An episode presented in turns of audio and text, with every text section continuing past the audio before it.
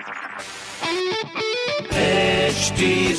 Cast आप सुन रहे हैं एच डी स्मार्ट कास्ट और ये है लाइव हिंदुस्तान प्रोडक्शन नमस्कार आप सुन रहे हैं लाइव हिंदुस्तान की खास पेशकश जॉब जानकारी पॉडकास्ट मैं हूँ पंकज विजय।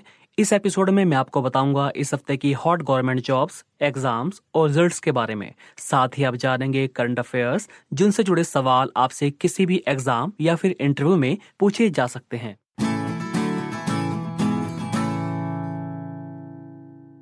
सबसे पहले हम बात करते हैं जेई मेन और नीट परीक्षाओं की। सुप्रीम कोर्ट से हरी झंडी मिलने के बाद सरकार ने जेई मेन और नीट परीक्षाओं को कराने का फैसला किया है। परीक्षा आयोजित करने वाली एजेंसी एनटीए और शिक्षा मंत्रालय ने साफ़ कह दिया है कि एग्ज़ाम सितंबर में तय शेड्यूल के हिसाब से ही होंगे। दोनों परीक्षाओं के एडमिट कार्ड जारी किए जा चुके हैं। जेई मेन परीक्षा 1 से 6 सितंबर के बीच और नीट परीक्षा 13 सितंबर को होगी। जेई मेन में करीब साढ़े आठ लाख और नीट में करीब 16 लाख विद्यार्थी बैठेंगे। हालाँकि एनटीए ने कोरोना वायरस से जेई नीट परीक्षाओं को सुरक्षित बनाने और अभ्यर्थियों की आशंकाओं व डर को खत्म करने के लिए नए दिशा निर्देश जारी किए हैं। इसके तहत परीक्षा केंद्र बढ़ा दिए गए हैं। इससे एक शिफ्ट और कक्षा में अभ्यर्थियों की संख्या कम होगी। एनटीए ने निन्यानवे फ़ीसदी छात्रों के परीक्षा केंद्र उनके घर के पास ही दिए हैं। जेई में एक एक सीट छोड़कर छात्रों को बिठाया जाएगा। परीक्षार्थियों को एक दूसरे से छह फीट की दूरी बनाकर रखनी होगी। जिस परीक्षार्थी का बॉडी टेम्परेचर 99.4 डिग्री फ़ारेनहाइट से ज़्यादा होगा, उन्हें आइसोलेशन रूम में ले जाया जाएगा। वह वहीं बैठकर परीक्षा देंगे।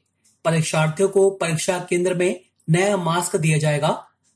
एनडीए ने तमाम राज्य सरकारों से कहा है कि वह परीक्षार्थियों को परीक्षा केंद्र तक पहुँचाने में मदद करे। आईआईटी ने जेई एडवांस के लिए रिवाइज्ड ब्राउशर जारी किया है, जिसके अनुसार जेई एडवांस के लिए रजिस्ट्रेशन 11 सितंबर से शुरू होंगे। जेई एडवांस के लिए 16 सितंबर की शाम पाँच बजे तक स्टूडेंट्स आवेदन कर सकते हैं। उम्मीदवार JEE ADV dot AC dot in पर जाकर अप्लाई कर सकेंगे। जेई एडवांस परीक्षा 27 सितंबर को आयोजित की जाएगी। नेशनल टेस्टिंग एजेंसी ने UGC NET DU entrance exam IGNOU open MAT IGNOU PhD समेत कई परीक्षाओं की तारीखें जारी कर दी है। एनटीए नोटिस के मुताबिक यूजीसी नेट परीक्षा 16 से 18 सितंबर और 21 से 25 सितंबर के बीच आयोजित होगी। दिल्ली यूनिवर्सिटी प्रवेश परीक्षा का आयोजन 6 से 11 सितंबर के बीच होगा। इग्नू ओपन मैट एमबीए 15 सितंबर all India AYUSH post graduate entrance test 16 से 25 सितंबर के बीच, और इग्नू पीएचडी एंट्रेंस 4 अक्टूबर को होगा। परीक्षा तिथि से 15 दिन पहले स्टूडेंट्स के एडमिट कार्ड जारी किए जाएँगे। केंद्रीय मंत्री रमेश पोखरियाल निशंक ने नई राष्ट्रीय शिक्षा नीति को लागू करने को लेकर स्कूलों के शिक्षकों और प्रिंसिपल्स के सुझाव मांगे हैं। इसके अलावा रमेश पोखरियाल निशंक एक सितंबर को छात्रों, शिक्षकों और पेरेंट्स के नई शिक्षा नीति से जुड़े प्रश्नों का जवाब देंगे। शिक्षा मंत्रालय ने पूरा एक दिन नई राष्ट्रीय शिक्षा नीति से संबंधित सवाल जवाब के लिए रखने का फैसला किया है। अगले साल यूपी बोर्ड परीक्षा में शामिल होने की तैयारी कर रहे 50 लाख से ज़्यादा छात्र छात्राओं को अब अनिवार्य रूप से प्री बोर्ड एग्ज़ाम भी देना होगा। कोरोना काल में ऑनलाइन पढ़ाई कर रहे बच्चों की तैयारियाँ परखने के मकसद से फरवरी के तीसरे या चौथे सप्ताह में प्री बोर्ड परीक्षा कराने के आदेश दिए गए हैं। पहले प्री बोर्ड परीक्षा की अनिवार्यता नहीं थी। उत्तर प्रदेश बीएड प्रवेश परीक्षा के नतीजे 5 सितंबर को जारी किए जाएँगे। नौकरी के लिए काउंसलिंग की प्रक्रिया 21 सितंबर से शुरू की जाएगी। 9 अगस्त को प्रदेश भर में करीब तिरासी फ़ीसदी अभ्यर्थियों ने बीएड प्रवेश परीक्षा दी थी। प्रदेश के तिहत्तर जिलों के लगभग साढ़े तीन लाख परीक्षार्थी परीक्षा में शामिल हुए थे। अब बात करते हैं इस सप्ताह की ताज़ा नौकरियों की। Uttar Pradesh power corporation limited में असिस्टेंट अकाउंटेंट की भर्ती निकली है। कुल 33 वैकेंसी निकाली गई है, जिसके लिए 9 सितंबर से 29 सितंबर के बीच यूपीपीसीएल की वेबसाइट पर जाकर अप्लाई किया जा सकता है। कॉमर्स ग्रेजुएट इसके लिए आवेदन कर सकते हैं। कंप्यूटर बेस्ड लिखित परीक्षा अक्टूबर माह के चौथे सप्ताह में आयोजित की जाएगी।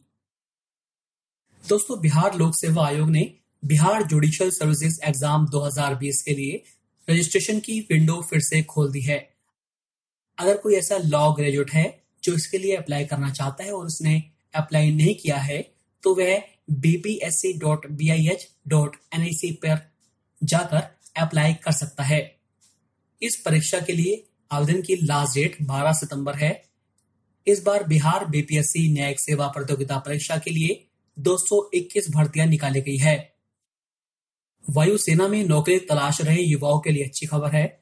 वायुसेना ने माई आई नाम का एक मोबाइल ऐप लॉन्च किया है, जो युवाओं को समय समय पर रोज़गार संबंधी सूचना उपलब्ध कराता रहेगा। अब आते हैं सरकारी नौकरियों के लिहाज से सबसे बड़ी खबर पर। दोस्तों, अब तक आप रेलवे में नौकरी पाने के लिए आरआरबी का फॉर्म भरते हैं। बैंक में जाने के लिए आईपीएस का फॉर्म भरते हैं और किसी केंद्रीय मंत्रालय के विभाग में नौकरी पाने के लिए एसएससी का फॉर्म भरते हैं। लेकिन अब ऐसा नहीं होगा। जल्द ये सिस्टम खत्म हो जाएगा। मोदी सरकार ने एनआरए यानी नेशनल रिक्रूटमेंट एजेंसी को मंजूरी दे दी है। अब हम आपको बताते हैं कि एनआरए क्या है और यह किस तरह आरआरबी, आईबीपीएस और एसएससी जैसी तमाम भर्ती एजेंसियों की परीक्षाएँ आयोजित करेगा। एनआरए के आने से अलग अलग परीक्षाओं से मुक्ति मिलेगी और पैसे के साथ साथ समय की भी बचत होगी। पहले अभ्यर्थियों को परीक्षा देने के लिए अलग अलग शहरों में जाना पड़ता था लेकिन अब हर ज़िले में परीक्षा केंद्र बनाया जाएगा। एनआरए ग्रुप बी और ग्रुप सी नॉन टेक्निकल पदों के लिए उम्मीदवारों की स्क्रीनिंग करने के लिए एक सीईटी e यानी कॉमन एलिजिबिलिटी टेस्ट आयोजित करेगी। एनआरए वर्ष में दो बार ऑनलाइन मोड से सीईटी आयोजित करेगा।